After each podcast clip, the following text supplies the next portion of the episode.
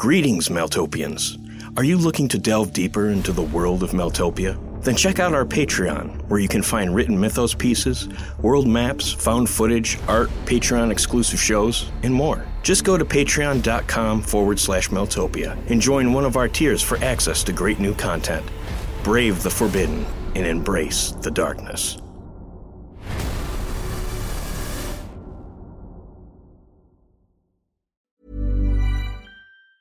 In the market for investment worthy bags, watches, and fine jewelry, Rebag is the answer. Rebag is a luxury resale platform where each piece is carefully inspected by experts to ensure quality and authenticity. Use Rebag to buy and sell finds from the world's top brands, including Louis Vuitton, Chanel, and Cartier. Head to Rebag.com to get 5% off your first purchase with code REBAGNEW. Shop today at Rebag.com. That's R E B A G.com. And use promo code REBAGNEW for 5% off your first purchase. Hiring for your small business? If you're not looking for professionals on LinkedIn, you're looking in the wrong place. That's like looking for your car keys in a fish tank.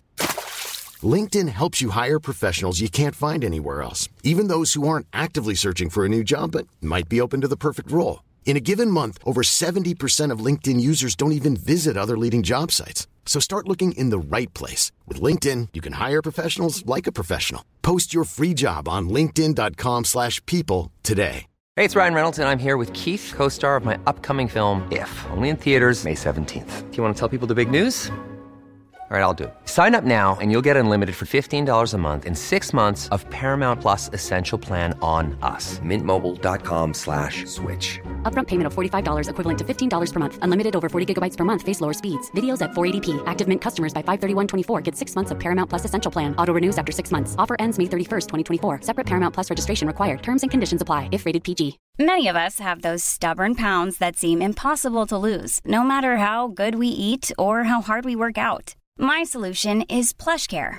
PlushCare is a leading telehealth provider with doctors who are there for you day and night to partner with you in your weight loss journey. They can prescribe FDA-approved weight loss medications like Wegovy and Zepbound for those who qualify. Plus, they accept most insurance plans. To get started, visit plushcare.com slash weight loss. That's plushcare.com slash weight loss. Hey, I'm Ryan Reynolds. At Mint Mobile, we like to do the opposite of what Big Wireless does. They charge you a lot, we charge you a little. So naturally, when they announced they'd be raising their prices due to inflation, we decided to deflate our prices due to not hating you. That's right. We're cutting the price of Mint Unlimited from $30 a month to just $15 a month. Give it a try at mintmobile.com slash switch. $45 upfront for three months plus taxes and fees. Promote for new customers for limited time. Unlimited more than 40 gigabytes per month. Slows. Full terms at mintmobile.com. Many of us have those stubborn pounds that seem impossible to lose, no matter how good we eat or how hard we work out. My solution is PlushCare.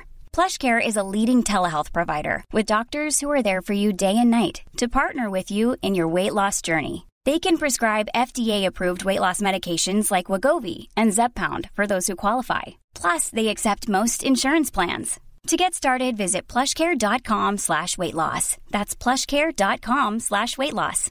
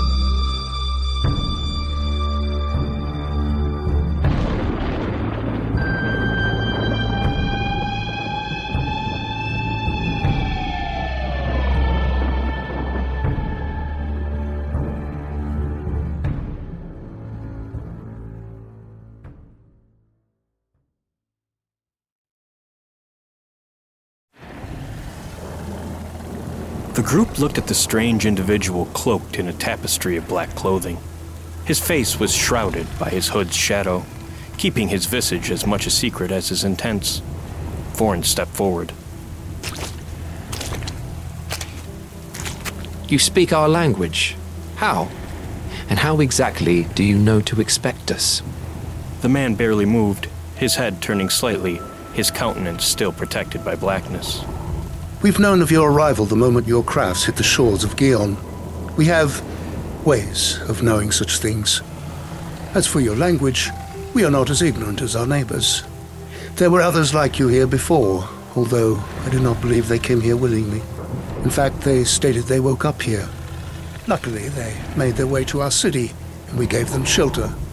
In the process, we learned their language, and they learned ours. People, people were here?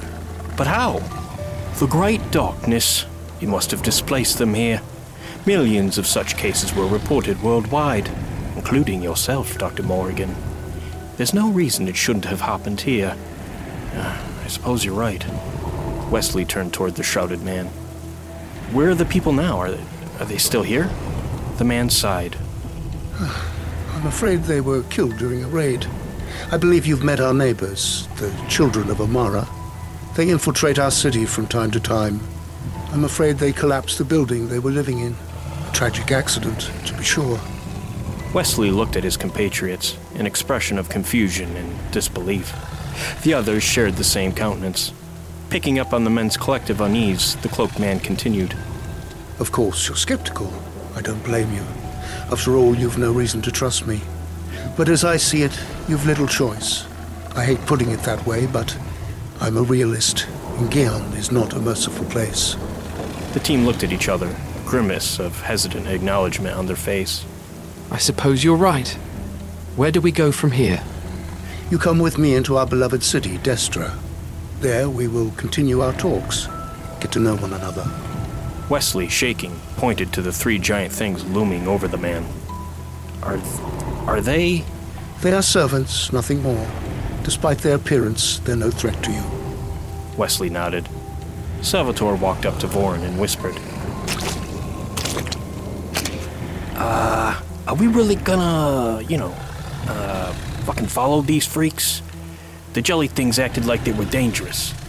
Well, the jelly things aren't here right now, so I'm afraid we have little choice but to go with the man. Fucking great. The man looked at the group silently, his patience seemingly an infinite renewable resource. My name is Alaric, by the way. Shall we go? The group looked at each other and nodded. Lead the way. Hesperious suddenly chimed in. Oh, this won't lead to anything terrible. But worry not, little Wesley. I will slaughter whatever beasts they throw at us. But I'm afraid this is likely the end of the line for your friends. Good riddance, I say. They've become a burden. I see here your optimistic and peppy self. You know anything about these beings? Not a thing. But I know a con when I hear one. What exactly their plan is, I don't know. But I can assure you, it's not to your benefit. Wesley stayed silent and followed the man down the muddy path. His eyes jetted back and forth, scanning his surroundings with the fervor of a nervous gazelle on the Serengeti. The others looked about with the same trepidation, except Moffet. He had a certain complacency about him, but there was more than that. Beneath the stoic facade, he could sense a protected sorrow, a sadness hidden beneath the silly Victorian suit and swagger. Something was up with him. He knew deep down in his bones, but he couldn't talk to him now. He didn't want to raise any suspicions of the man guiding them. As such, he silently plodded on. As the group approached the city, Wesley couldn't help but be amazed by what he saw.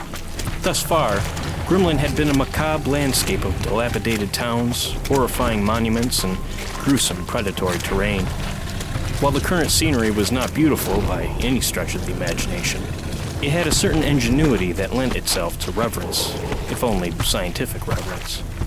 Towers jutted into the black clouds, strange muscular tendons holding up various pylons and balconies. Others possessed titanic eyes fused with alien technologies that whirled and glowed with a cobalt effulgence that burned through the wandering mists. What looked like large lightning rods were glistening organics jutting straight up into the sky, the lightning snaking down their wet bodies, electric fingers spreading out, feeding the surrounding buildings with light. It all still had a morbid aesthetic, as if it were purposely built to reflect the monstrous nature of the science these Baelfeen engaged in. Houses and other structures were chimeras of machines and alien biologics, working together in infernal synergy. Like everything else in Grimland, there was a darkness to it all, a taint of something wicked coursing through its metropolitan veins. He realized that such darkness always took on a unique form wherever they went. He was curious what horrible symmetries might emerge from this place. Voran walked up to the man they had yet to truly see. Which should we expect upon our arrival to your city, Alaric? You will be greeted by others like me, heads of their respective Gloros.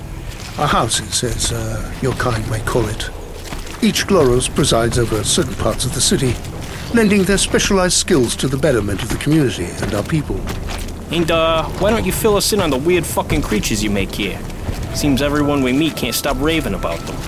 Sal! Tact! Christ! It's quite all right, my friend. Many rumors circulate about us. A popular one is that we possess the heart of the Prince of Snakes and use his pumping blood for our experiments. Others conjecture we're creating our own prince, a challenger to the throne of Gion. Is any of it true? our secrets are our own, but I can assure you that the heart of the Prince of Snakes is not within our possession. But other things are. A rather ominous answer, Mr. Alaric. Care to elaborate? I'm quite sure you've learned by now that Gion is not a hospitable place. To live in it is to become as fearsome as one's enemies. Fiercer. We have not shied away from that, but have embraced it. Our creations are harbingers of doom, death given mass, and all the dark accoutrements the devil can supply. A ways back, we walked through a place littered with things. Were those yours? Ah, the plains of the broken. Not all of our creations can be successes. Some do not properly adapt, and so they are discarded to the plains. Though no longer filled with life, their bodies act as effective deterrents to most trespassers. Sometimes we return there to gather organics or genetic materials, but for the most part it is little more than a graveyard of failures. And where do you get the materials for these creations? Uh, I could only inspect briefly, but I saw that you can seamlessly merge non biological materials with a biological form. Not via surgical method, it seems, but by somehow integrating it into the very genetic makeup of the creature. How is that even possible? The man was quiet, seemingly unwilling to divulge their process's specifics. Wesley let it go and asked another question. So, what do you call these creatures, these creations? They are called the Chimerath. Wesley looked at the three hulking figures walking beside them. They were as different as snowflakes. One was about nine feet tall, with giant tusks jutting from its lower jowl. The rest of its mouth was lined with shark like teeth, rows and rows of razor sharp things stretching into the back of its mouth. Large snake like eyes peppered its face and head, and strange black stone horns with red glowing sigils crowned its skull. The second was shorter but more muscular, bizarre metal tendrils writhing in its mouth, jagged jade claws adorning its thick fingers. It had only two eyes, however, they didn't seem organic, but rather some blasphemous fusion between crystal and optical tissue. Finally, the third creature was tall and slender, its face an alien configuration of mouths and teeth, each orifice dripping with bile and other unidentifiable fluids. Its arms, which were sinewy and sleek, sported sharp spines that flexed and eased with a certain mechanistic cadence. In its left hand, it carried what looked like a gigantic mace that seemed far too large to heft. All in all, they were walking nightmares, but nightmares that had been designed rather than conjured crafted instead of born.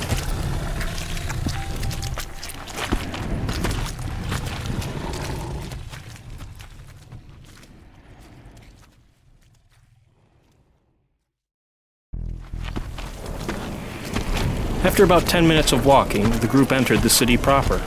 Houses reflected the rigid symmetry of precise construction, though still maintaining a macabre flourish that seemed to permeate each populated place they visited.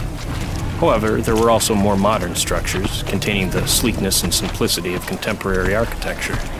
But even with those, there was an essence of poison, a tainted aspect that surrounded their bodies like some kind of black halo. Other men and women were on the streets, all covered in ornate shrouds. Occasionally, strange mechanical arms slipped out from under them, grabbing something nearby or hoisting them onto some stairs.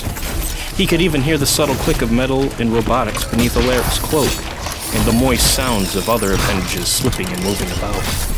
There was no doubt Alaric wasn't human, but Wesley wondered just how inhuman he was. At every corner and gate they passed were Chimerith, scowling and scanning their surroundings. Goliaths protecting their more David like masters. The things glared at Wesley and his friends, a sinister intelligence toiling behind their eyes, or at least those that had them. There were also other beasts, creatures seemingly made for labor, hefting building materials here and there, their biologics adapted explicitly to their task. Wesley saw cloaked figures riding in onyx horse carriages led by centipede like beasts, their hundreds of biomechanical legs rapidly scurrying down the cobblestone road and, sometimes, up the sides of buildings. Other grotesque means of transportation range from elephant sized to car sized creatures carrying their riders to and from various locations. In truth, it was like walking through the brain of a mad scientist, exploring their dark genius while simultaneously witnessing the insanity that bred it. However, Alaric seemed to tolerate their ogling well enough, slowing down as they took in the outre nature of the city. I understand that this may be all a bit overwhelming. From what I understand, your kind has not yet mastered bioengineering, bioetherics, or bioalchemy. On the contrary, we have many who are well versed in those fields. However, their validity is often called into question by society's more close minded scientists. Have them live in a city that is always under siege, and you will see just how quickly they become open minded. Alaric continued to lead them through a maze of streets and paths, each revealing some new and strange creation machine, animal, and mineral chimeras. Finally, they reached a road with a massive cathedral like structure at its end. It had a theological tinge, as if it were religious in some way. It possessed rose windows, pylons, and flying buttresses. But other parts were clad with industrial elements sharp edges, extensive warehouse like add ons, roof trusses, galvanized iron sheet walls. Like the creatures they had created, the building seemed to be a hodgepodge of architectural motifs. But they were seamlessly merged, sleekly converging into one another.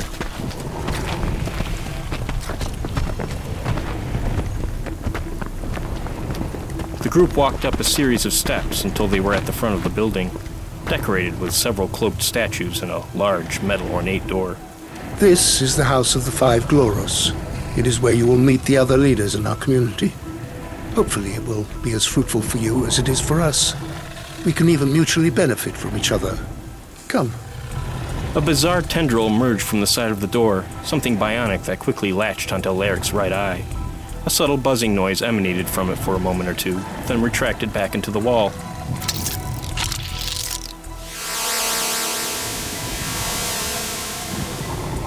The door slid open immediately after, the electric hum of it assuring Wesley that it was indeed mechanical.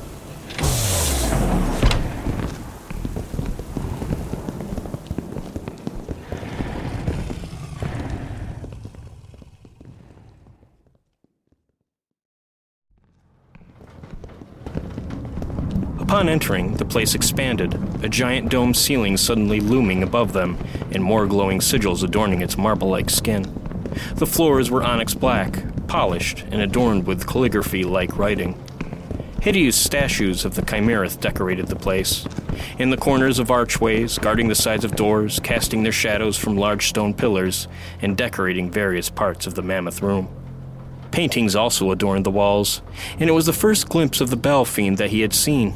They were roughly humanoid, but altered in ways not dissimilar to what they saw in Mizarith. However, much of the Baelfeen's strangeness stemmed from alterations they seemingly made. Biomechanical accoutrements covered their bodies and faces, and Baroque tattoos wound down them. Some possessed multiple appendages, many complemented by biomechanical strata. Like the beasts they created, the integration seemed seamless, as if the synthetics were innate. The Baelfeen appeared not against using their own bodies for experimentation, which was noble to Wesley in a weird sort of way. Salvatore walked up to Wesley, Voran, and Moffet. This place creeps me the fuck out. Those monsters are fucking everywhere. And did you see the goddamn centipede horse coach? It was a fucking giant centipede leading a horse coach that went up the fucking wall. We're quite aware, Salvatore, but they haven't given us reason for alarm yet, so let's just play it cool. What the fuck are we gonna do if they turn? We ain't got River to pull our asses out of the fire no more.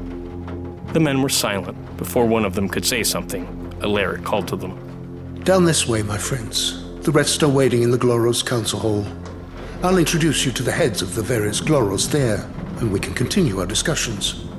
Moffet, Moffet, this would be a good time to tell us if anything is up. Moffet simply shrugged his shoulders and shook his head. Oh, haven't the foggiest, Dr. Morrigan? It'd be best if we didn't keep our host waiting. Moffet's eyes moved over the group. However, they stayed on Salvatore for a few seconds longer than the others. As Moffat was wont to do, he resumed his usual demeanor. The group followed Alaric down the hall. As they went, they could see intricate designs traveling the length of the walls, frameworks adorned with strange metal works that looked like some abstract artwork exhibit. They passed multiple hallways, the throats of which sometimes stretched into an abyss, tiny bits of effulgence occasionally lighting them up like the bioluminescent life in the Mariana Trench. Some corridors seemed to go off into colder, more sterile areas, similar to what he had seen in labs. He wondered if this is where some of the experimentation took place. It would be an odd place to do it, being this building was for more bureaucratic and political purposes. Then again, this place's theme was integration of a sort, an attempt to unify disparate forces. He would have to wait and see. They were met with a giant door when they finally arrived at their destination. It was made from what seemed to be some polished gray alloy, five effulgent sigils bedecking its surface. As before, a tendril, not unlike a large optic nerve, slithered out from the wall and hovered above Alaric. Smaller metallic tendrils jutted out from it, at their end, small syringe like protuberances. They plunged into the man's arm and then quickly retracted. Then, more strange tendrils shot out from the side of the door, each one hovering over Wesley and his comrades, waiting. Ah, uh, what the fuck is this? I'm afraid it's a security protocol. A blood sample is necessary for analysis. We have thousands of genetic profiles, you see. If any of yours match that of our enemies, well. What the fuck do you mean, well? Well, what? These fucking things will kill us? You needn't worry. If you are what you say you are, there won't be any problems. You are what you say you are, yes? The group became collectively nervous. Not because they doubted what they were, but because they didn't know if these alien machines were trustworthy or just the next step to their inevitable doom. Uh, help me out here, Hesperious. Um, am I gonna show up a fucking monster on this thing? You have nothing to worry about, little Wesley. Our bond is spiritual, bioetheric. Your genetic makeup is still that of a supposedly evolved ape. At the risk of sounding like a broken record, we. Don't have a choice. Yeah, yeah, yeah, I got it. Uh, just fucking poke me or whatever the hell you're gonna do. The group solemnly agreed, and the metallic tentacles rapidly sent needles into their skin and drew blood.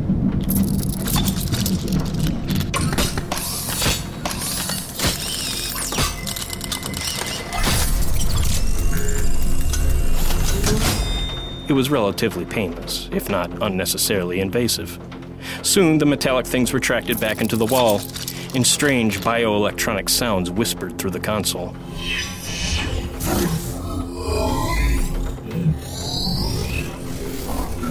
Then the thing voiced a few beeps and a panel with a screen detached from another portion of the wall, setting itself up in front of Alaric.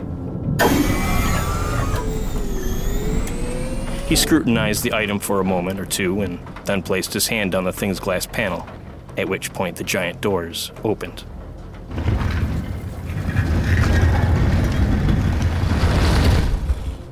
Gentlemen, I give you the heads of the five Gloros.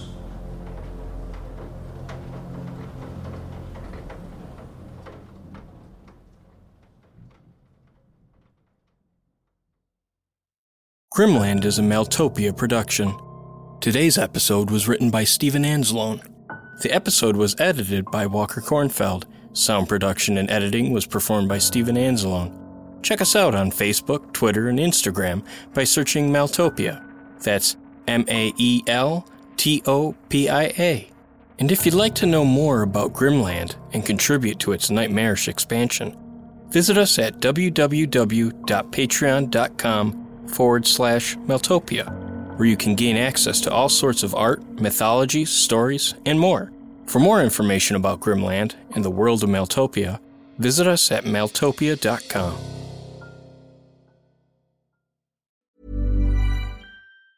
Planning for your next trip? Elevate your travel style with Quince. Quince has all the jet setting essentials you'll want for your next getaway, like European linen, premium luggage options, buttery soft Italian leather bags, and so much more. And it's all priced at 50 to 80% less than similar brands. Plus, Quince only works with factories that use safe and ethical manufacturing practices. Pack your bags with high-quality essentials you'll be wearing for vacations to come with Quince. Go to quince.com slash trip for free shipping and 365-day returns.